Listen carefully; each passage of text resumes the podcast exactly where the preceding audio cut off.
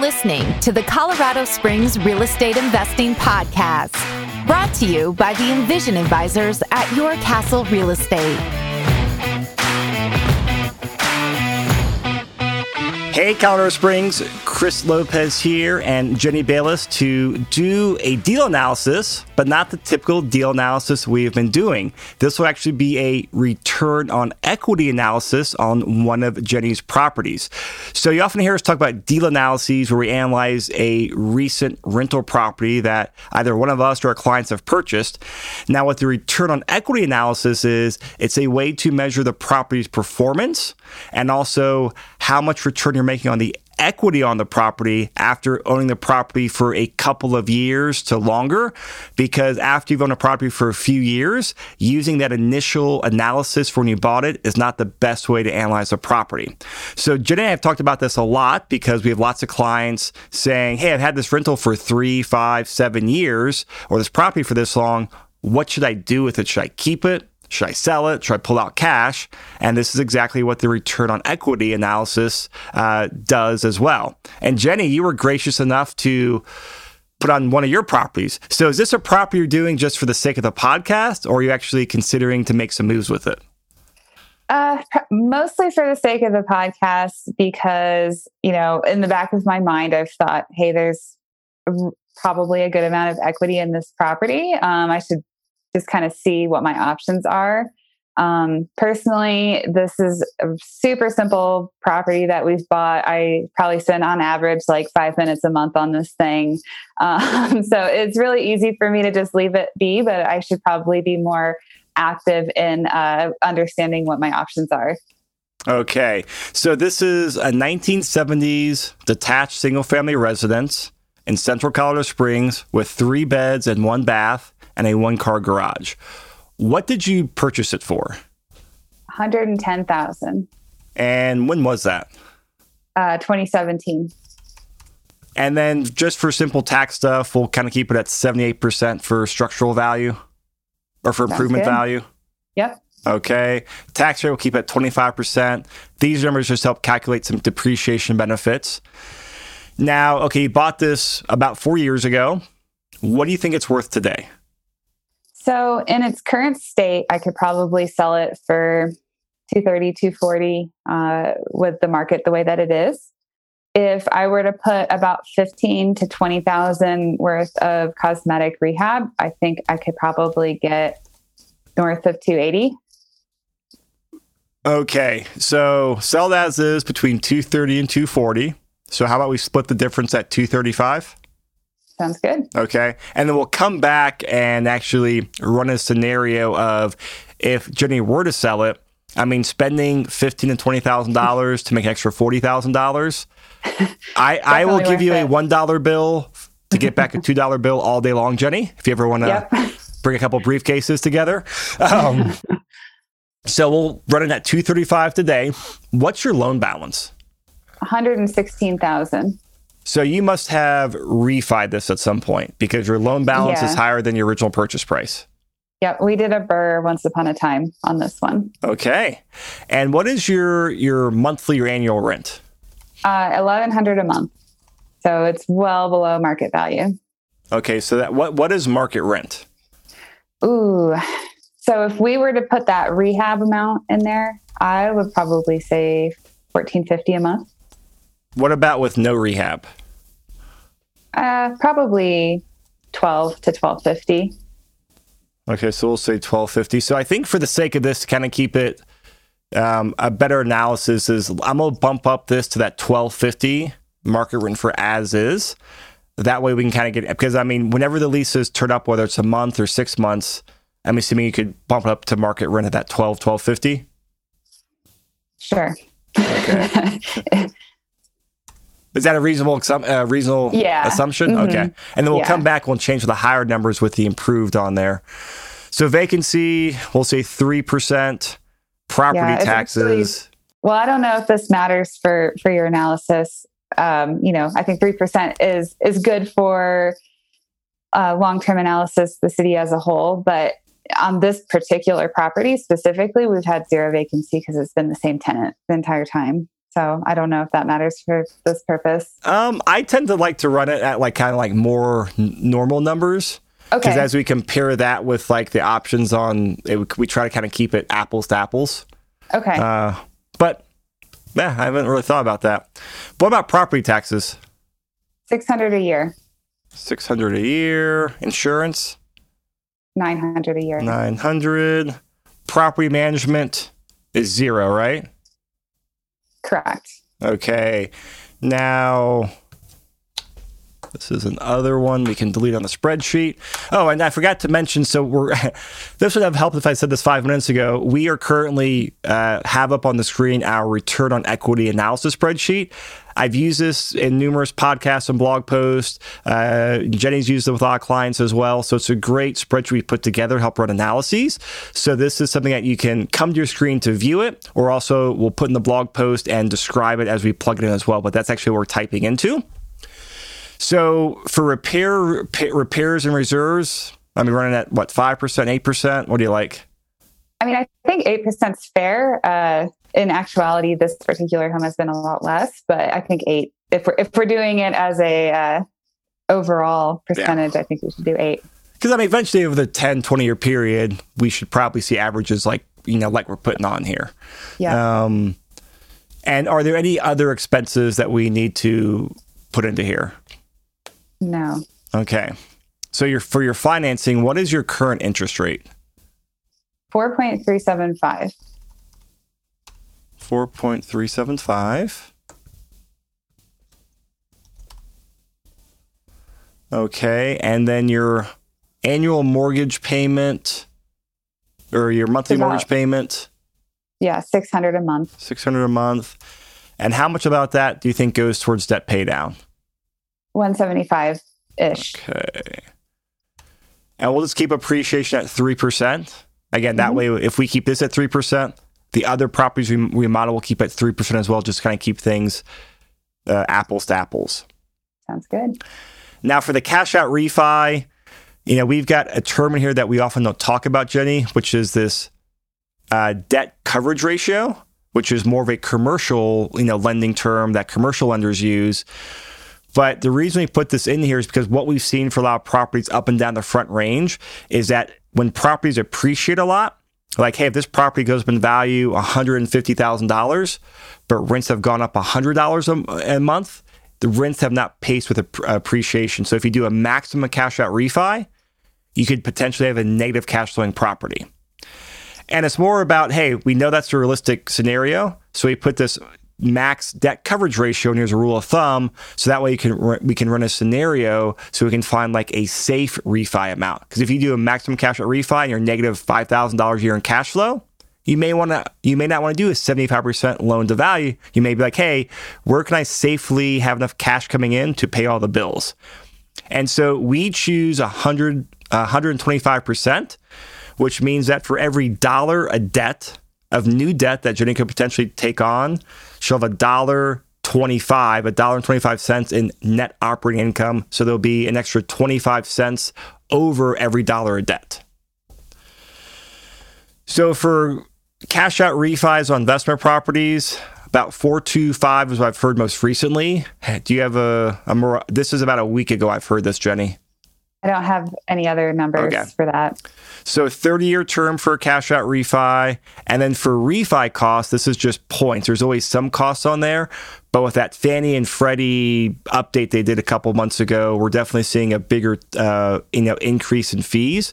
So it's more around like three percent in po- or three points right now. And if you were to sell it, as is, we'll just assume a six percent transaction cost to sell it.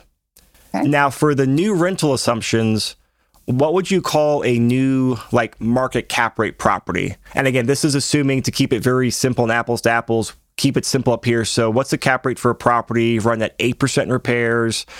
And again, you're self-managing at 0% property management. Okay, so if we were to account for me as self managing it, I would probably aim for high fours um, on that because I would probably just want to swap it into another single family home. Um, so I would say 4.85 maybe. 4.85, okay? And then down payment, 25%. Sounds good. Yeah. Interest rate, I mean, you're probably around what the 4% mark. Yeah, I've seen some 3.875s this week, but we can Actually, do you know to what? be on the safe side. You're right. So I've got the same. When I got the lending numbers in the refi, I was told 25% down would be 3.875 with a two with two points in you know purchasing or buy down. 30 year terms, we'll assume appreciation's at 3% and taxes are the same. So I'm going to zoom in on here and go to the summary tab now. And what this page does is this lays out all the options of what we can look at on the property. So it has four categories. The first one is keep it, which means if Jenny does nothing, how does the property perform? So with our assumptions we put in there, which are higher than your actuals, you're cash flowing about 4600 bucks a year and your total return for everything for the four ways you make money is about $15,000 a year. So divide that by your equity, you're at about 12% return on your equity. So 12% on that locked in money on your property in there.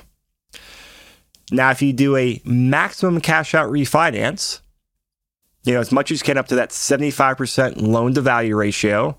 And is that what you would do it towards? Is like 75% LTV? I would. Yeah. So you actually be this would actually be cash flow positive about 1500 bucks a year. Your total return would actually drop to 1200 $12,000 a year.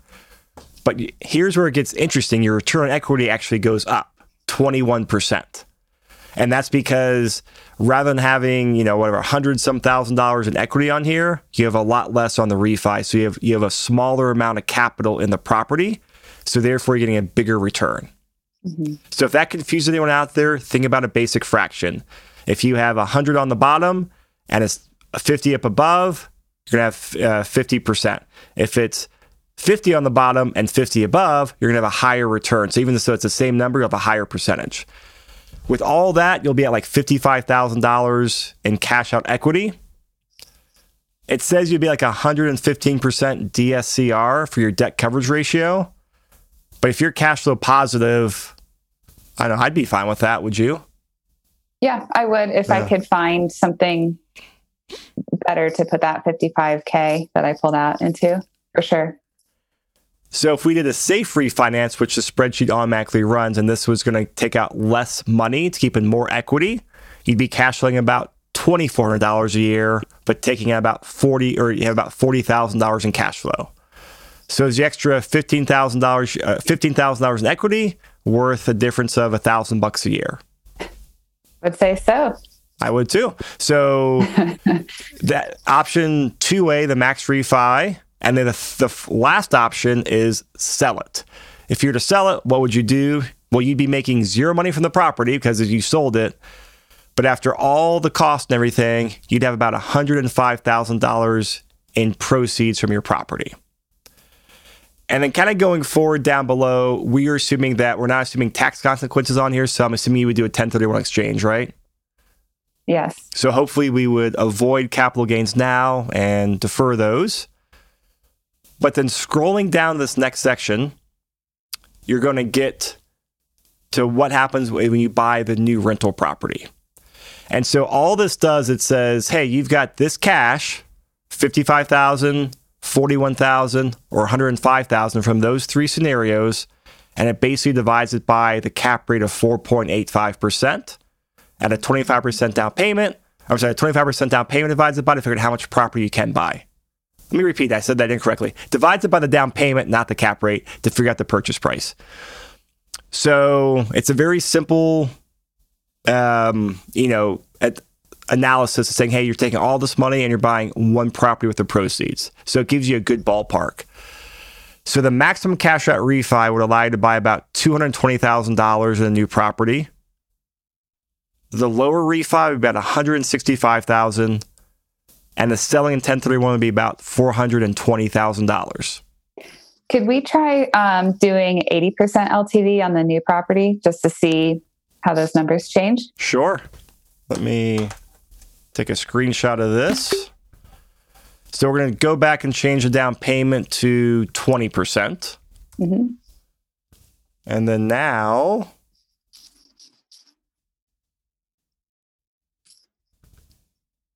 we are seeing, and my screenshot disappeared. Read those numbers off while I find the screenshot, Jenny. so with 20% down for the max refi, about $275,000 purchase price compared to with the 25% down, $220,000 purchase price. So that's more in line with what we're seeing um, as potential purchase prices for a single family home in this market right now. Um, for the safe refi, we're looking at a purchase price of about 206,000 versus with 25% down 165,000. Probably not going to find that anywhere around here. Um, and then for sell it, that gives you quite a bit of latitude. Purchase price of 100, oh, excuse me, 525,000 for 20% down, and with 25% down, 420,000. So with a uh, lower down payment, you actually increase your buying power by about $100,000. That's pretty good. So then it calculates the net operating income and it basically just takes the purchase price, times it by the cap rate to get the net, net operating income. And then it takes out the the mortgage debt and then it calculates the full returns on the property. Cash flow, appreciation, debt pay down, um, all of that stuff. So on the first scenario of keep it, it's all zeros because you've sold that property. So now you have nothing in that. But on the new property, you'd be making about $1,000 a year in cash flow or about $15,000 on the new rental. And your uh, return on investment is about 28%. Your cash flow on the safe refi is about 800. Your new return rental is about 12,000. And on the sell it model, the sell in 1031, you're about $2,000 a year in cash flow, and your new rental would be about $30,000 a year in total return. So, altogether, about 28% return on your money. And then moving down to this last section, this is where it adds the two scenarios together. If you keep the current property and then the new property you buy. So, this gets interesting here. So, in the keep it scenario, it says this will give you the best cash flow if you actually don't sell the property. Mm-hmm. So you'd be making about that $4,500 a year in cash flow, and your total return would be about 14500 So it's the same numbers as if you did nothing with the property. Now, looking at the other two, the max refi gives you about $2,500 a year in cumulative cash flow. And that's saying, hey, here's the cash flow from the new rental plus the cash flow from the existing property once we put the new debt on there. The safe refi will give you about 3000 in total cash flow. Now the sell it and 1031 model would give you about 2000 in cumulative cash flow, but your total overall return would be about $30,000. So the spreadsheet's highlighting a cash flow in scenario 1 of keep it of 4500, but highlighting the scenario of sell it for your total return about $30,000. So no clear winner on here, what I'm seeing. Yeah, it's. I guess it's just a matter of what's more important to me at this point. Is it is it the cash flow? In which case, just you know, leave everything as is, or do I want to kind of tap into some of the other benefits that real estate can offer? Um, I, you know, if we scroll up a little bit, I have to imagine that the majority of that thirty thousand um, return is probably debt pay down. Um, Yep, appreciation. So, yeah, it's uh, it, it. I think at this point it comes down to really personal preference. There's no right answer to it.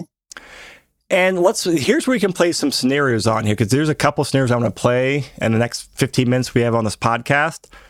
So before we go back and actually increase the value of the property by doing those improvements or the, mm-hmm. the cosmetic rehab, you said the market cap rate for a similar single family home is 4.85. Yeah, what if would, you can get a single family home for close to five with PM, that's pretty much a home run in this market. Well, with this, does this cap rate include a PM fee in here? It does not, but yeah. I was assuming that I'm kind of upgrading uh, in terms of you know quality of the house as well. So assuming a lower return in that regard. So, what's the higher cash flowing property? A multifamily down there? At this point, probably probably a townhome. I think is probably the sweet spot. Uh, I would say in terms of cash flow right now. What would the cap rate of a townhome be in May of 2021 that you self manage?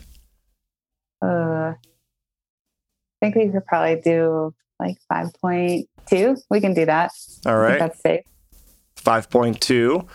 We'll keep 20% down payment since you can do it in a townhome. So we increase the cap rate by about four tenths of a point, which means that the property you're now buying is going to be a better rental. So you're still going to get better cash flow from the keep it model, but now the sell it and 1031 and trade up, your cash flow is now close to $3,800. So it's a lot closer to the keep it scenario, but you're making an overall higher return. So this would be mm-hmm. buying what if you had $525,000? This is two or three townhomes down there, right? Yeah, two townhomes. Two townhomes, okay. Mm-hmm. So if you find about a higher cap rate property, this now you're making better cash flow from selling it. Yeah. Would that change you? An extra two thousand dollars a year in cash flow? For the amount of effort, I don't know. I think it's yeah. really borderline. Um, just because, like what I mentioned earlier, I mean, this property that we, you know, currently own is such a set it and forget it. I hardly remember that we have it most of the time. It's so easy. Um, so yeah, I think that the the difference would have to be a little bit more substantial for me to go through the the brain power of of battling that. I I agree. I mean, you know, th- there may come a time where it's like, oh my gosh, I'm leaving a huge return on the table. It makes sense because hey, selling a property, getting a new property, especially when this is a solid winner for you, you know, especially with the you know the stress of a 1031, there mm-hmm. is value to that. Doesn't yeah. show up in the spreadsheet, but there is value to it. You know. so let's go back now and update if you can get a higher value on here. So we'll say $280,000 if you put in $20,000 of rehab. Mm-hmm. So I'm just going to come down here and add that to the selling cost of $20,000 to account for those costs in terms of selling it. Now, I'm assuming that you'd probably only put the money in there if you were going to sell it, right? Like you want to do that for a cash out refi. Correct. Yeah. So now what that does, if you were to put the money in there and sell it, your ca- your cash flow on the replacement property goes up to forty five hundred dollars, which is fifty five dollars less than the keep it model, and then your overall return goes up to about thirty seven thousand dollars. So, and that's if you're buying a new rental property. So your cash flow will be about the same compared to your current rental to the new rental if you do this upgrade.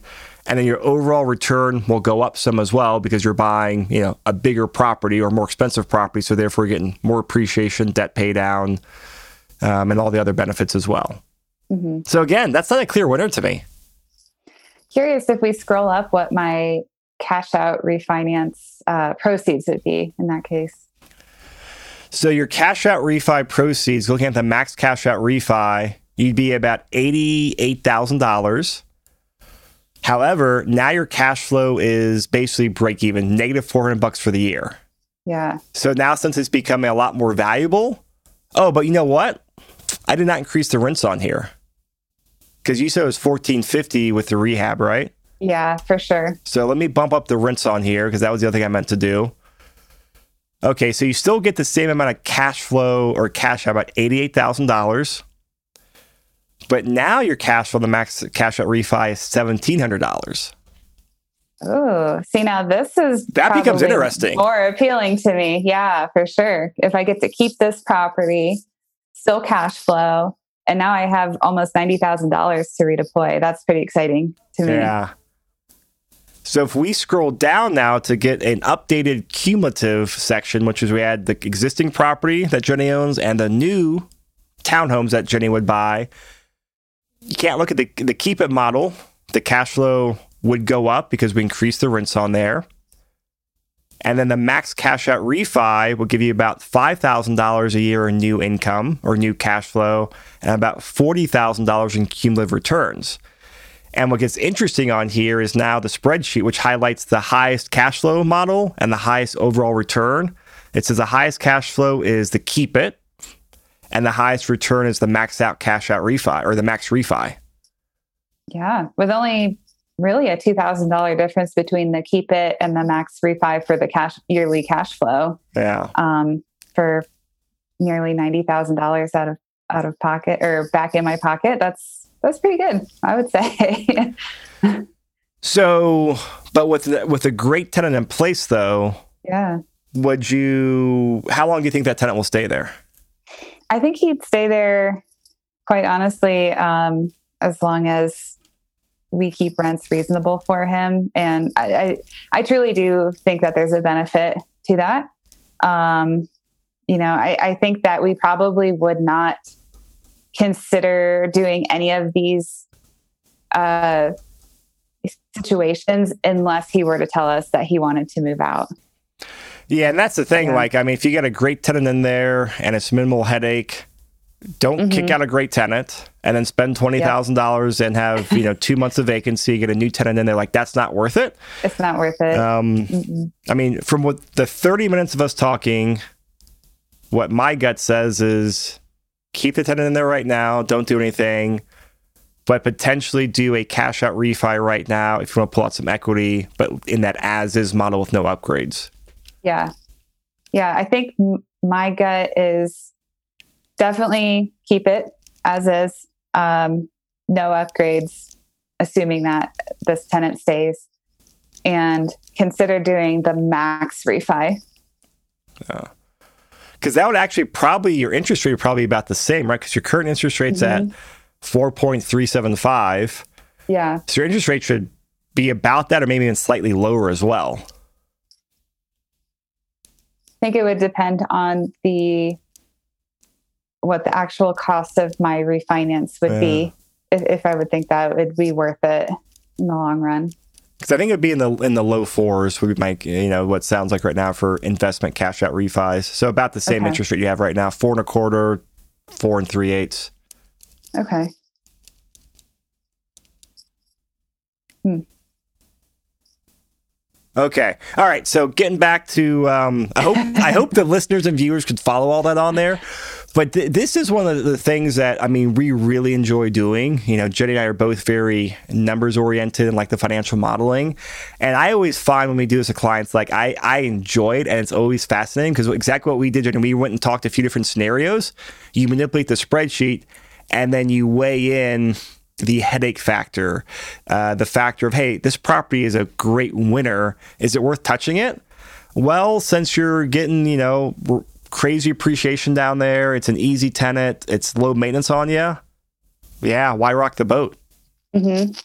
Yep. If it ain't broke, don't fix it. That's kind exactly. of my motto for this one. so what what do you so okay, so recap for us what you think your plan for this property will be.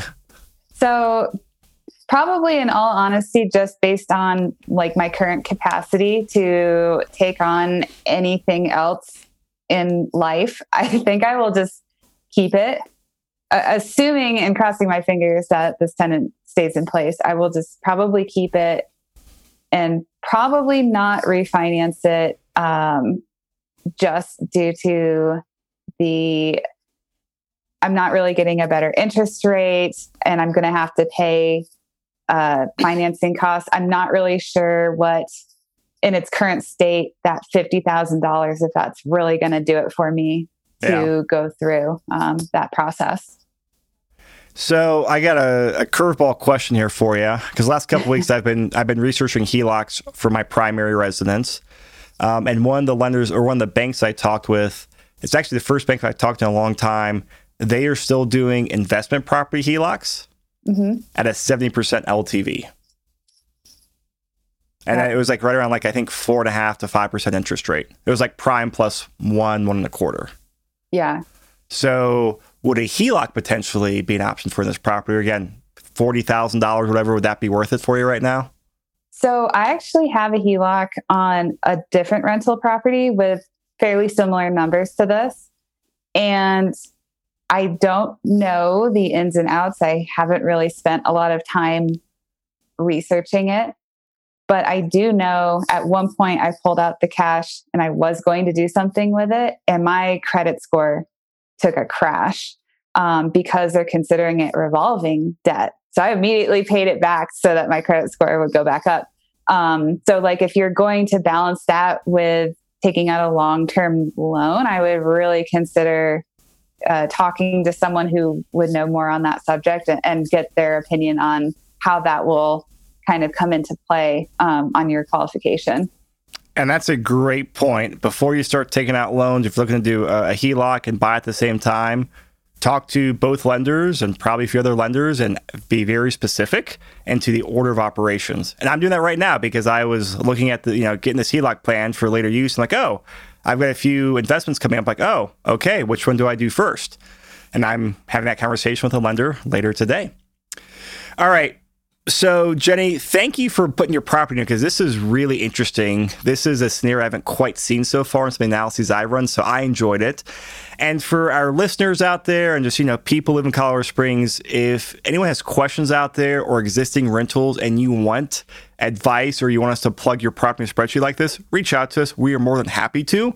And we truly want to give you like, you know, hey, here's scenarios, here's advice. And, you know, sometimes it's, hey, it's, you, you should sell it, which obviously benefits us as agents.